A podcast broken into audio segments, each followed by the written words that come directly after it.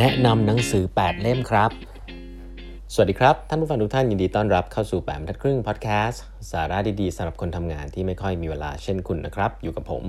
ต้องกวีวุฒิเจ้าของเพจ8บรรทัดครึ่งครับ ครั้งนี้เป็น EP ที่ 1018 แล้วนะครับ ที่เรามาพูดคุยกันนะฮะ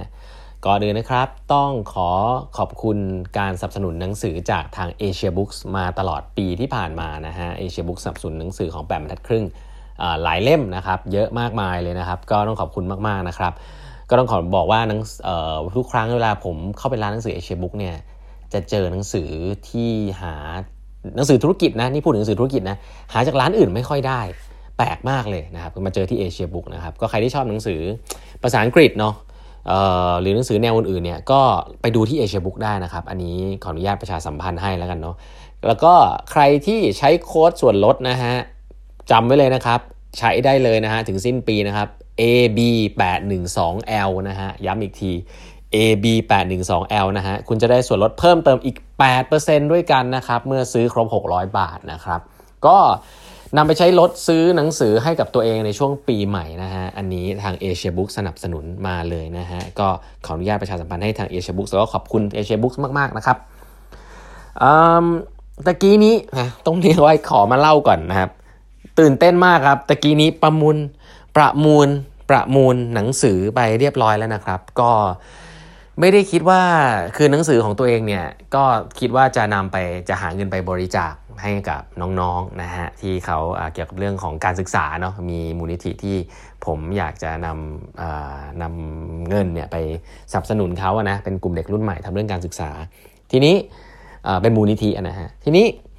ก็เลยคิดว่าจะเอาหนังสือตัวเองเนี่ยแหละที่ตัวเองรักมากเนี่ยเอามาประมูลแล้วกันเพราะคิดว่าคนของแปมทัดครึ่งน่าจะน่าจะน่าจะเห็นคุณค่าของมันพอสมควรนะครับทีนี้ประมูลหนังสือไป8เล่ม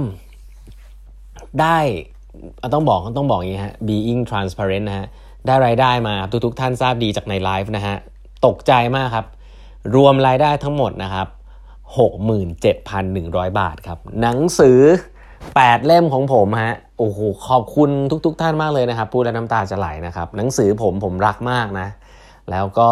ทีนี้เมื่อเห็นคนรักหนังสือของเราอยากจะเอาไปเก็บเอาไปอ่านนะครับ หนังสือที่มีขีดเส้นใต้ของผมเนี่ยรายละเอียดนะมีอยู่เล่มเดียวเนี่ยก็รู้สึกประทับใจนะครับมีอยู่เล่มหนึ่งก็ต้องพูดว่าพิเศษมากๆ คือหนังสือที่ผมรักที่สุดเล่มหนึ่งแล้วเป็นหนังสือคลาสสิกนะครับของ Andy Grove Only the Paranoid Survive นะครับมีคุณพี่สองท่านนะฮะ ประมูลต้องเรียกว่าแข่งกันคอมเมนต์กันตุ๊ดตุ๊ดตุ๊ดตุ๊ดตุ๊ดกันจบที่ 30,000 บาทครับ ผมเอามาบอกเนี่ยนะฮะผมยังรู้สึกผิดนิดๆเลยนะครับ เพราะว่าหนังสือตัวมันเองมันมีมูลค่าไม่ถึงขนาดนั้นอยู่แล้วเนาะแต่ไม่รู้ว่ามันคงมีความรู้สึกทางใจหรืออะไรหลายๆอย่างนะครับแล้วก็เอาเอาเงินช่วยกันไปทำบุญด้วยแหละนะฮะเงินไม่ได้เข้าแบบบรรทัดครึ่งนะครับจะเอาไปทำบุญทั้งหมดนะครับ ก็ก็ต้องขอบคุณนะครับทุกๆทท่านที่เข้ามา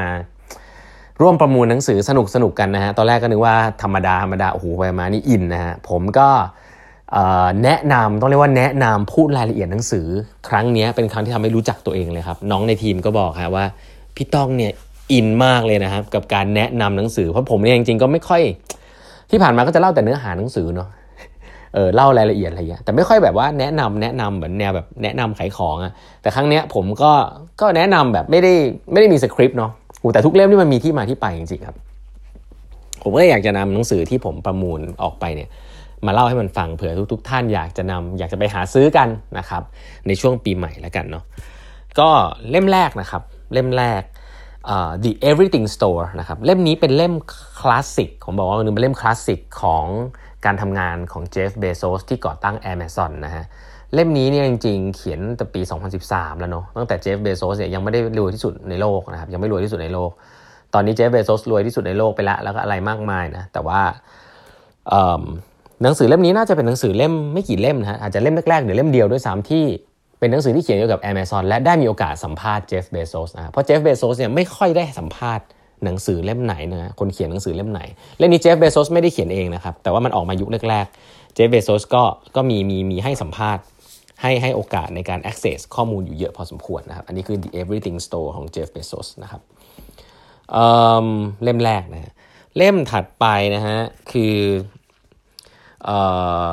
happier no matter what นะครับเล่มนี้เนี่ยเพิ่งจริงเพิ่งสรุปไปนะครับ ก็ไม่คงไม่ลงรายละเอียดของดรทาวเบนชาฮานะครับ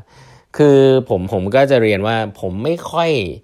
ไม่ค่อยจะอ่านหนังสือที่เกี่ยวกับเรื่องความสุข เท่าไหร่ของฝรั่งเนะผมมาชอบหนังสือแนวเอเชียมากกว่า ถ้าเป็นเกี่ยวกับเรื่องของจิตจิตวิญญาณอะไรเงี้ยแต่ว่าเรื่องนี้ก็เป็น positive psychology ที่ผมชอบ เพราะว่ามันไม่ได้ลึกซึ้งอะไรมากมายครับแต่ว่ามันอ่านง่ายครับหนังสือฝรั่งเนี่ยจริงๆแล้วข้อดีของของฝรั่งเนี่ยคือเขาโดน train มาให้ present นะเพราะนั้นเขาจะค่อนข้างจะสรุปรวบอะไรมาให้มันใช้ได้ง่ายครับเล่มนี้ก็เช่นเดียวกันครับอาจารย์ Tal Ben-Shahar เนี่ย สอนเรื่อง positive psychology อยู่ที่ Harvard นะครับ ก็เขียนหนังสือเล่มนี้โด่งดังนะฮะโด่งดังเล่มนี้เป็นเล่มล่าสุดของเขานะฮะ Peer No Matter What นะฮะแนะนำนะน่าจะยังมีขายที่ Asia Books อยู่นะครับอีกเล่มหนึ่งนะฮะอันนี้คลาสสิกเล่าให้ฟังยาวพอสมควรนะ Hot Seat นะครับของเจฟอีเมลนะฮะอดีต CEO ของบริษัท General Electric นะครับผู้ซึ่งโดนคอรหาว่าเป็นคนทำให้ GE ค่อนข้างจะ ล่มสลายพอสมควรนะเขาเป็นเขาเขาโชคร้ายนิดหนึ่งคือเขามาเป็น CEO ต่อจากแจ็คเวลช์นะฮะแล้วก็เขามาเจอนายอีเลฟเว่นมาเจออะไรต่างๆนานาหนังสือเล่มนี้เนี่ยเขาเขียนด้วยตัวเขาเองว่าเขาเจอกับอะไรบ้างแล้วเขาดีลกับมันยังไง แม้ว่าผลลัพธ์อาจจะไม่ได้ดีอย่างที่อยากให้เป็น แต่ก็ค่อนข้างเป็นหนังสือที่ brutal มากๆเขาเรียก brutally honest คือคือซื่อสัตย์มากอะคือเล่าเล่าเล่าจริงเจ็บจริง ใครชอบหนังสือเกี่ยวกับเฟเลียเนี่ยเล่มนี้ผมว่ามีเยอะ แล้วก็จะพบว่าจริงมันมีสภาพแวดล้อมหลายๆอย่าง ซึ่ง ก็บางทีก็เป็นโชคละโชคโชคร้ายเหมือนกันนะก็ต้องอย่างเงี้ยก็เป็นหนังสือที่ค่อนข้างตรง และผมก็ค่อนชอบชอบชอบชอบหนังสือแบบนี้แล้วกันเนาะอีกเล่มหนึ่งซึ่งนำมาประมูลนะครับเป็นเล่มที่ผมว่ามีรายละเอียดเยอะ แล้วก็ตอนแรกยังไม่ค่อยมีใครรู้จักหลังๆเนี่ยมีรู้จักในวงการเยอะมาก ชื่อ transforming Nokia นะครับคนเขียนคือ Risto Silasma เป็นเป็นบอร์ดนะครับเป็นเป็นเคยแล้วก็เป็นแชร์แมนของโนเกียด้วยนะครับ ก็ เขาเห็นนะครับการล่มสลายของโนเกียในระดับ board of director เลยนะครับ แล้วก็รู้ว่าการ run board ที่ไม่ดีเนี่ยมันเป็นยังไงทำให้โนเกียล่มสลายได้เลย ก็จะเห็นทั้งดีลรายละเอียดของการทำดีลระหว่าง Microsoft กับโนเกียในยุคนั้นเนาะเพราะว่า Microsoft ก็จะซื้อโนเกียอะไรเงี้ยการ negotiate deal การปรับตัวขององค์กรที่ทำไม่ได้นะครับ agenda board ที่มีแต่เรื่องของอะไรก็ไม่รู้นะฮะที่ไม่เกี่ยวกับอนาคตอะไรเงี้ยก็ transforming Nokia ก็เป็นหนังสือที่เกี่ยวกับเรื่องของ corporate transformation ที่เป็นตัวอย่างความล้มเหลวอันหนึ่งนะครับ แต่ก็ก็ก็มีภาพที่ชัดเจน คนเขียนก็เป็นคนที่อยู่ในเหตุการณ์ทั้งหมดนะฮะอีกเล่มหนึ่ง AI 2041 อันนี้ไม่ต้องพูดเยอะเนาะหนังสือใหม่นะครับไคฟูลีนะครับคนที่ดูที่เขียนหนังสือ AI Super Power เล่มนี้ก็เป็นคลาสสิกนะหนังสือ AI ผมต้องบอกว่าหนังสือ AI มีเยอะมากในตลาดนะครับ แต่ที่ดีๆมีน้อยต้องบอกงี้เลย ส่วนใหญ่ก็จะพูดในเทคโนโลยีภาพใหญ่อะไรคล้ายๆกันหมดนะฮะแต่ว่าถ้าเราจะอ่านหนังสือ AI สักเล่มหนึ่งผมว่าเราควรอ่านดูจากชื่อคนเขียนครับที่เขาเป็นตอดลีดเดอร์จริงๆไคฟูลีก็แน่นอนครับหนังสือ AI Super Power นะครับเขาเป็น VC ของ Sino Venture นะครับเป็นเคยทำงานอยู่ Google China เพราะนั้นก็เป็นหนังสือที่เด็ดอะนะฮะก็หนาหนาพอสมควร ก็อันนี้ก็แนะนำนะครับใครที่ยังไม่ได้อ่าน อีกเล่มหนึ่งคือ